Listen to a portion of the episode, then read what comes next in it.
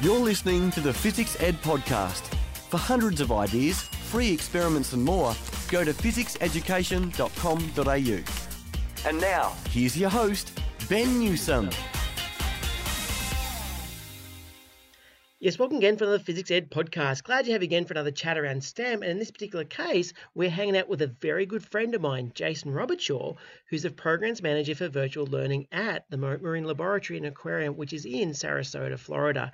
I have loved and followed what Jason's done for many, many years. He is a distance learning extraordinaire expert. I kid you not, tap him on the shoulder. He really knows what he's doing, but also he's highly passionate about marine science education. He is a certified Florida Master Naturalist and instructor, and he's heavily involved as a board member of the Florida Marine Science Educators Association, and he's part of the advisory board for the Center for Interactive Learning and Collaboration. Highly varied skill set Jason brings to this chat. So if you love your marine sciences, if you've been wondering about how might I teach marine sciences to our grade levels of different ages, Jason is the guy to tap on his shoulder. So let's dive right in.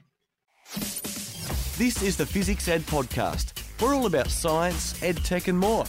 To see 100 fun free experiments you can do with your class, go to fizzicseducation.com.au. That's Fizzics spelled F I Z Z I C S. And click 100 free experiments. Hey, thanks, Ben. Thanks for having me on. Oh, mate, I'm really happy to have you here, especially that. Look, we've been we've known each other for a bloody long time. I just realized. Yeah. Um, I think I first ran into uh, 2014. I think. Yeah, that sounds about right. CILC. Uh, were you in uh, Indianapolis, or where did we have that conference where we first had the PEC meeting? I think we were in Atlanta when I first came across. Uh, uh, no, no, that that might have been actually Philadelphia. Yeah, that's right, Philadelphia. It was Philadelphia. How about that? Actually, I remember that. I remember actually holding. We um we, we're all in, in, one room, um, and the site where we're at, we're doing um distance learning stuff. And for some reason, we couldn't get through the firewalls and things. I think there's a picture of me holding my laptop trying to present a PowerPoint because it would not talk to the data projector or something like that. it's kind of, uh, it's kind of funny and nothing's uh, changed. Still that way. Yeah, it is like that way. It's all it's all gaffer tape, really. A lot of this digital stuff. But look, mate, thank you for popping on. I mean, I mean okay, clearly, guys, I know Jason quite well. Uh, however, perhaps you don't. So, Jason, just let everyone know what you get up to. Yeah, so I'm actually speaking to you from Sarasota, Florida. Uh, we're about 60 miles south of Tampa. And uh, I work at a little marine laboratory here called Mote Marine Lab. And we also are a public aquarium, uh, open 365 days of the year. And uh, we got our start actually all the way back in the 1960s with a really remarkable, or actually 1950s, with a really remarkable woman named Dr. Eugenie Clark. Uh, she got uh, uh, famous in the pages of National Geographic for her shark research. And uh, she was one of the first scientists to actually study sharks in a serious and systematic way. And uh, she had the opportunity to open a small lab in uh, South Florida uh, back in 1955. And uh, we've since grown uh, from those early humble beginnings to have over 20 research programs here. we study everything from coral reefs to Sirenian manatee biology. You might be more familiar with their relatives, the dugongs over there in Australia.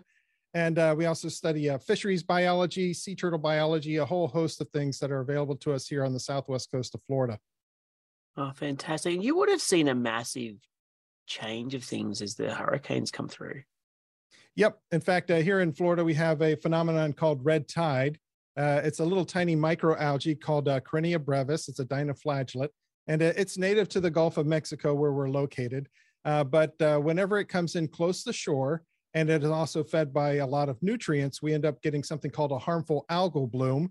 And uh, the particular lifestyle of this microorganism is that it produces a small neurotoxin, uh, but at the volumes of a harmful algal bloom, it, it becomes quite deadly both to sea life and can also affect humans. That especially affects people with breathing difficulties when they get close to shores that are affected by these places. And during the hurricane events we had locally, uh, we've actually had some uh, evidence, uh, still uh, examining it all, uh, but all that nutrients and wash and runoff from the uh, hurricane events um, did end up having effect on the sea life uh, through the forms of red tide. Now, uh, fortunately for me and for Mote, uh, most of that uh, major impacts of those particular hurricanes happened a little bit further south of us And so we got uh, a little bit of wind damage, but nothing major to our facilities. Unfortunately, a lot of folks uh, further south had their entire uh, communities uh, removed and devastated.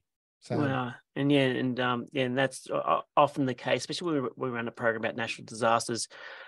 Eventually, it's people involved, and uh, yeah, a, um, sorry to hear that. You, know, you likely would know some people heavily affected, but um, I did pick up on one thing you just said. Uh, I didn't realize that people with breathing difficulties just going near shore to a red tide would have an issue. I love how we just learn these things all the time. Yeah, that little uh, neurotoxin is actually hydrophobic. It doesn't like to be dissolved in water, so it uh, very quickly adheres to any air bubbles or anything that uh, can get it uh, away from the uh, water. And uh, air bubbles, of course, rise to the surface, and when they get up there, they pop right up the surface. So that layer right at the surface becomes highly concentrated with that neurotoxin, which makes it difficult for things like dolphins and sea turtles and manatees to breathe. Uh, but then it also comes into shore, gets mixed up with wave uh, and wind energy, and uh, gets mixed up into the surf. And so the uh, foam that's right there at the beach uh, gets highly concentrated, that neurotoxin, and can be a problem. Uh, it gets concentrated in the tissues of shellfish because they're filter feeders, and then it becomes aerosolized as the wind and waves kick it up, and it can actually travel over a mile inshore. so even if you're nowhere near close to the beach, you might still get a little tickle in your throat or your eyes watering and be affected by that neurotoxin. And it happens here in Southwest Florida, but there's other places around the world that also have similar kind of phenomenon from other species. What I love about uh, marine science, I mean, um, typically you ask the student, uh, okay, we're doing marine science. What are we going to study? And they'll say fish or coral or something. But you just said hydrophobic. I mean, we're talking chemistry here. mm-hmm. Like, I mean, it's really neat. Like, I've been to some museums and the marine archaeology exhibit, exhibits are amazing, like the redox reactions and all that sort of stuff. There's so many different paths that you can take when we're talking marine sciences. So got that begs the question: What are the sort of things that you guys teach? I mean, obviously you got the manatees and everything else. Like, like in terms of, like, is it all just pure biology? Do you go down the, um, you know, the abiotic factors? Like, what, what are the sort of programs that you run? Yeah, most of the research programs at Mote have a life science focus, so it's not uh, specifically physical oceanography, uh, but we do have chemists on our staff, and so uh, a lot of it's biochemistry. Uh, but they look at both organic and inorganic contaminants. So when the uh, deep water uh, horizon spill happened, uh, some of our scientists were some of the first uh, able to sample those um, spills affecting this area of the southeast part of Florida and the United States. And so we have a wide range of interdisciplinary research programs from chemistry to life sciences and beyond. We also have an ocean technology program and so that red tide I mentioned, uh, we actually send autonomous underwater vehicles, uh, basically ocean drones out uh, into the uh, environment. And they're out there 24 hours a day uh, sampling the uh, water column, taking little sips of water and running it through a, a photo colorimeter to see if they can detect the specific wavelength of those little microorganisms and report back that they've detected patches of this microorganism. And it's a more cost effective way than trying to go out with people in boats uh, all hours of the day. And so we have an ocean technology robot program as well. Yeah, I was going to actually ask about that. The um, like I, I was fortunate enough to visit Marine Laboratories 2018. It was 2018, uh, and that was amazing because I think you just you you gave me a little peek into that room where you're doing that the drones. So the kids actually make the drones in some ways, or their own little ones. Yeah, so we have summer programs where we've had uh, kids come in and they actually get to assemble uh, out of PVC and uh, hobby motors and other pieces. They can actually assemble uh, their own remotely operated vehicles, and the technology for that, uh, things like Raspberry Pi and Arduino's and those little uh, kits, make it even more accessible and easier to work with than when we were showing those to you, even though in 2018. So when those kids arrive, do they know much about programming and that sort of thing, or do you have to start from total scratch? Oh, it's a mix. Yeah, some of mm. them have been doing uh, Minecraft and coding already, and some have no idea where they are or why they're even there. So it's uh, uh, one of the challenges with informal learning, right? Because uh, you know we don't know what we're going to get, and uh, we take them all in and uh, try to have them have a good experience. I've got to ask, what's your favorite program?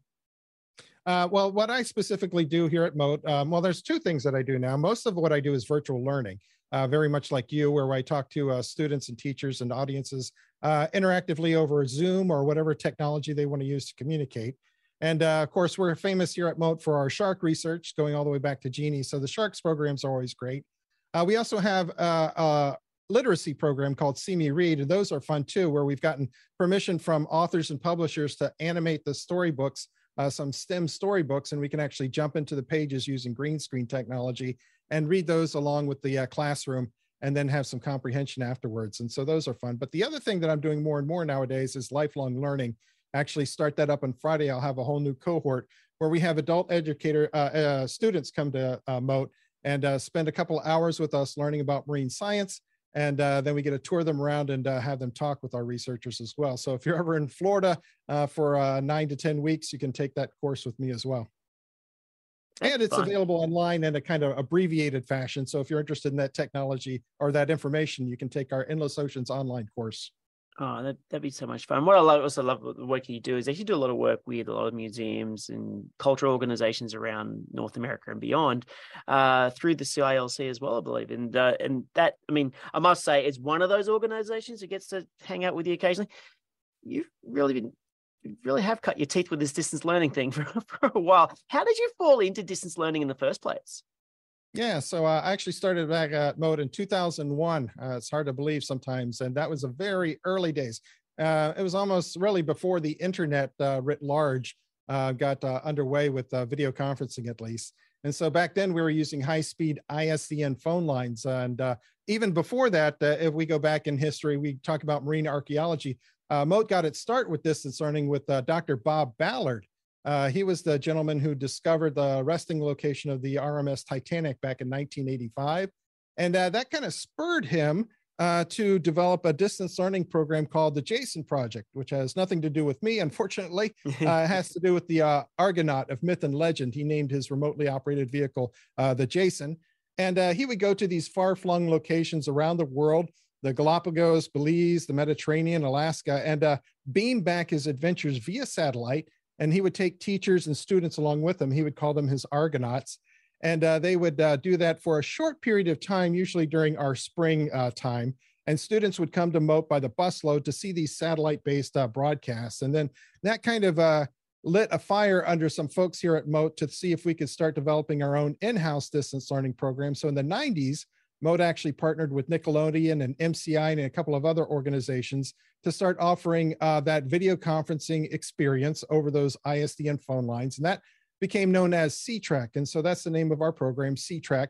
And uh, those are the uh, programs that we offer mostly to K through 12 audiences.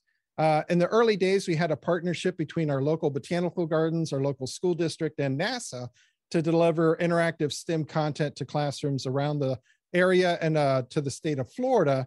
And then eventually, the other folks in other locations who were starting to experiment with this technology also started to contact us. So we worked with Schenectady, New York, and some other locations uh, in the early days to offer interactive video conferencing.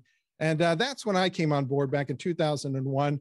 Um, I had my biology uh, studies from the University of South Florida that uh, I was working on and then uh, that uh, intersected nicely with the technology that I've always been interested in and also education. So it's a nice mixture of science, education, and technology. And uh, I get to do all three of those, uh, as well as I'll get to hang out with sharks and manatees as well. It's fantastic. And I know also do a lot of work with um, teachers as well, I believe. I'm sorry? I know you also do a lot of work with teachers too. Yep. So we do some professional development opportunities for teachers locally and uh, I'm involved with a couple of um, organizations like the National Marine Educators Association and the National Association for Interpretation, where we offer uh, opportunities for teachers and educators to learn more about the research that we do here at Mote. What are some of the common misconceptions kids might have about the work you do or even the sea itself?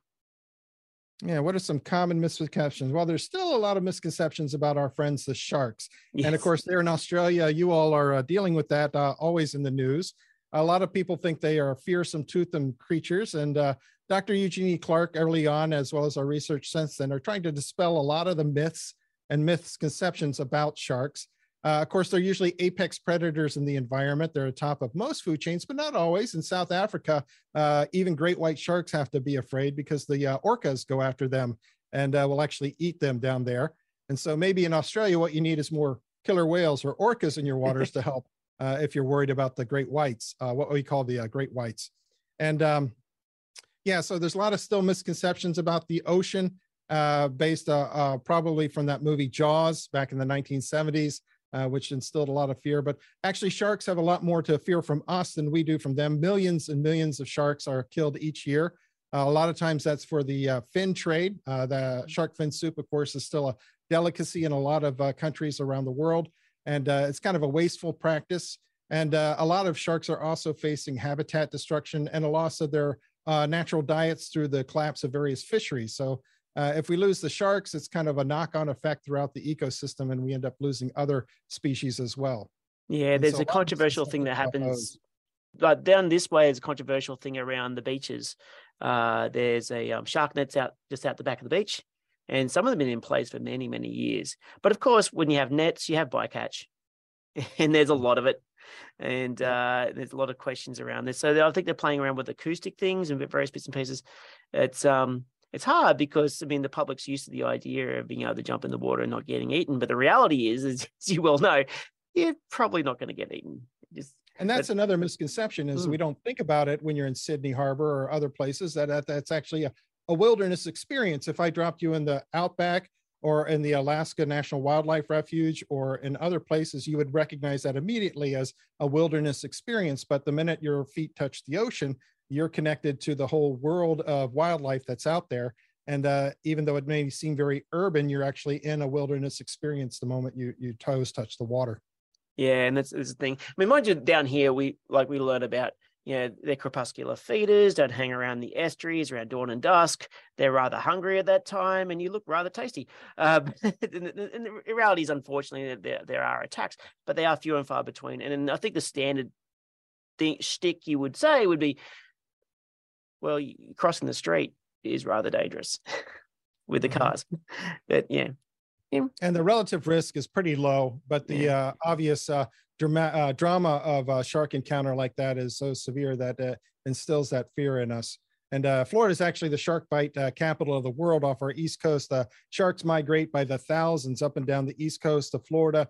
And during certain times of year, it's a good surfing environment as well. So we get a lot of uh, ankle bites and other encounters with uh, especially uh, black tip sharks here in Florida.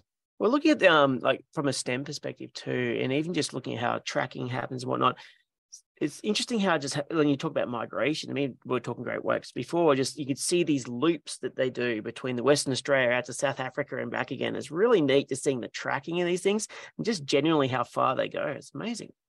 Yeah, and that's one of the things that we do with our scientists whenever possible. Some of them work with an outfit called OCEARCH, and uh, when they're out in the field and uh, having these adventures, if they get close enough to shore, uh, we'll try to connect with them via video conferencing and make those opportunities available for classrooms to learn directly from that experience. So this group, OCEARCH, they have this remarkable vessel that they can bring out and actually bring a shore uh, shark alongside the vessel. Uh, they have a special platform where they can gently uh, bring it up after a few moments of uh, inspecting it and collecting tissue samples and uh, maybe putting a tag on it. They'll lower it back into the water and the shark swims away unharmed. But it allows them to get to pelagic species uh, like the great white and bull sharks and hammerheads and mako sharks that we don't normally get an opportunity to work with in a, in a way that is safe both for the researchers and the animals.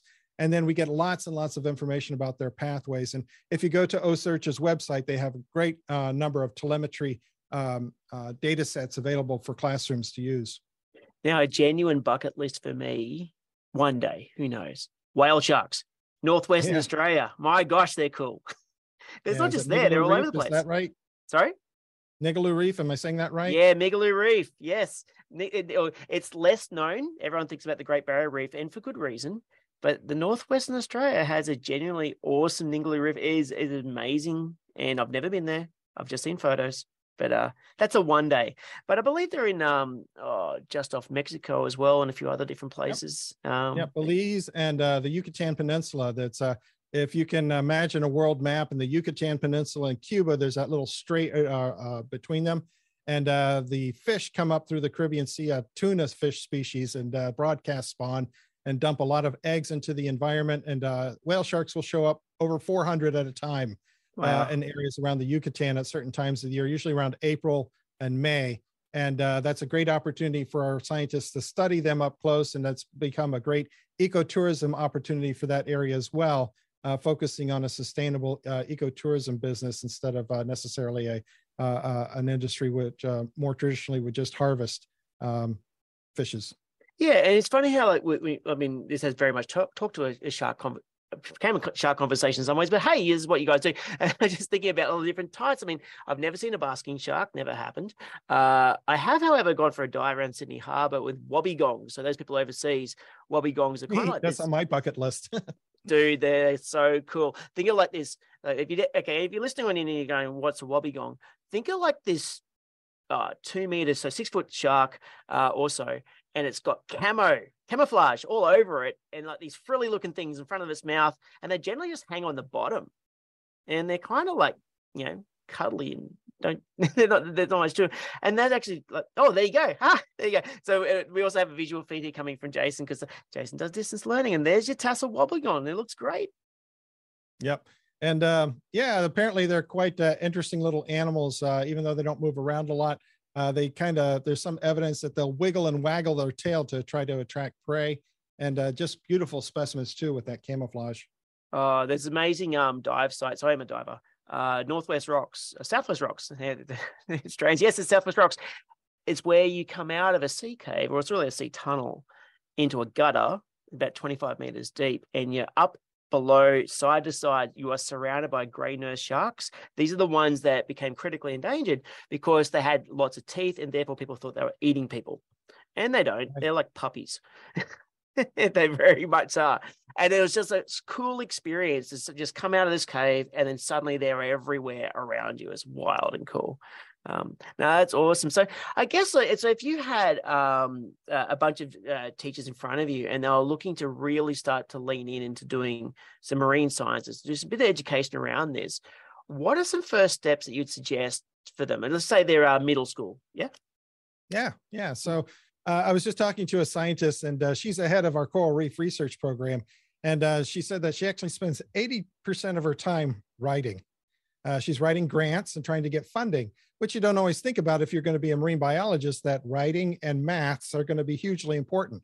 So, uh, actually, learning PowerPoint, Excel, and Word are fundamentally important uh, aspects of becoming any kind of scientist uh, in order to communicate the research that you're going to ultimately study.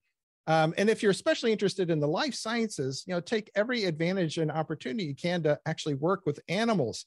And so if you have an opportunity to go to a summer camp uh, at an aquarium or a zoo, uh, like you might have there in Australia, uh, yeah, that's a great opportunity to learn about those uh, kind of creatures. And then if uh, you're in high school or what we would call high school or upper uh, grade levels or in college, you want to work with animals, try helping out a, at a veterinarian, getting a job there. Because even if you're working with a seal or a sea lion, a dolphin, a sea turtle, uh, oftentimes working with cats and dogs is a great uh, opportunity to learn which side is the bitey end and uh, what comes out the other side and what to do with it. And so uh, working at a vet is a great experience and uh, much more approachable and available to a lot more people, uh, big animals and small. And then, like I said, learning some of those basic communication skills are absolutely essential too. And then here in the States, I don't know what it's like in Australia, but here in the States, we have uh, research experience for undergraduate students when they're at the college or university level. And so we have uh, lots and lots of students come through our uh, Marine Lab, uh, usually in our summertime, uh, getting uh, direct hands on experience. And some of those are paid opportunities, some of them are for free. And I imagine those kinds of opportunities are available at university systems in your country as well. Yeah, it's amazing. And by the way, hats off to any vets listening on in. I've got so much respect that you actually understand the structure and function of multiple species. That's just wild. Mm-hmm. Hard enough learning a human, but vets, yeah. my gosh. That's so so cool. Wise words, absolutely. So how do people get in touch with you? And, and yeah, so uh, they can go to mote.org, mote.org, and uh, that is the website for Mote Marine Laboratory and Aquarium. And uh, if you go to mote.org slash SeaTrek, which I'm sure Ben will put into the show notes for us if those are available, uh, S E A T R E K, uh, you'll find out more information about the distance learning opportunities we have. And of course, Ben also mentioned the Center for Interactive Learning and Collaboration, CILC.org.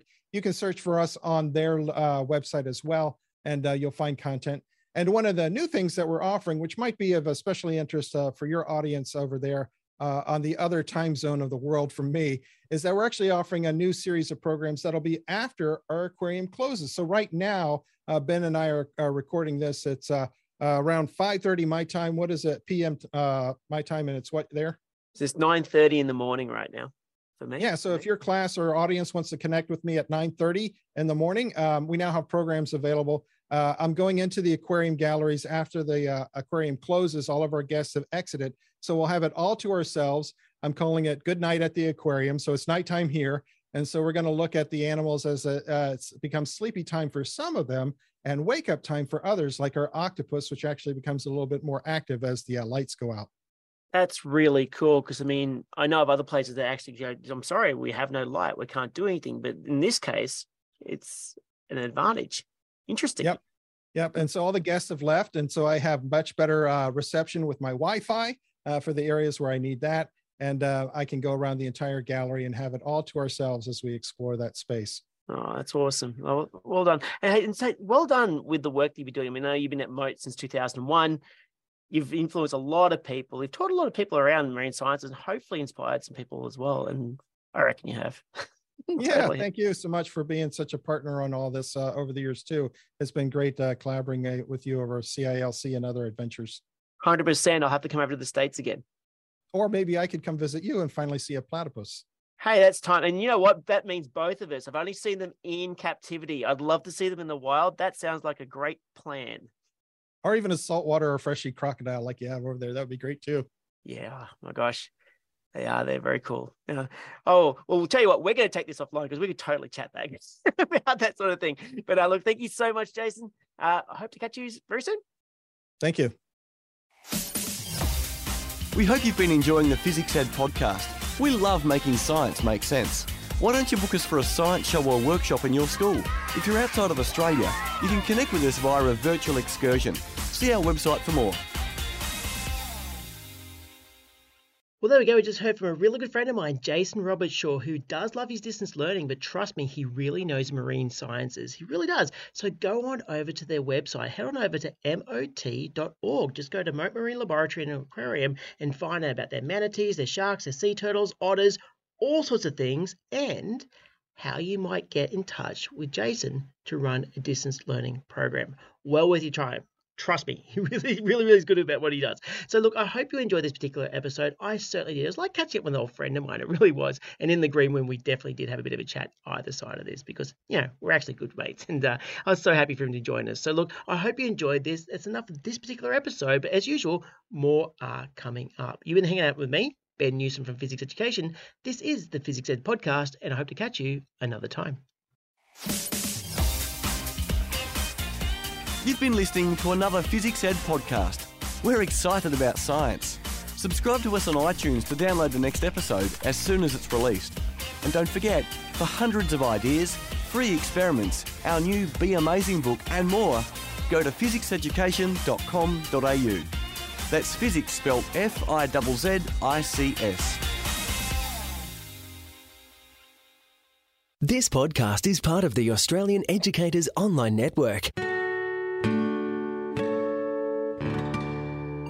aeon.net.au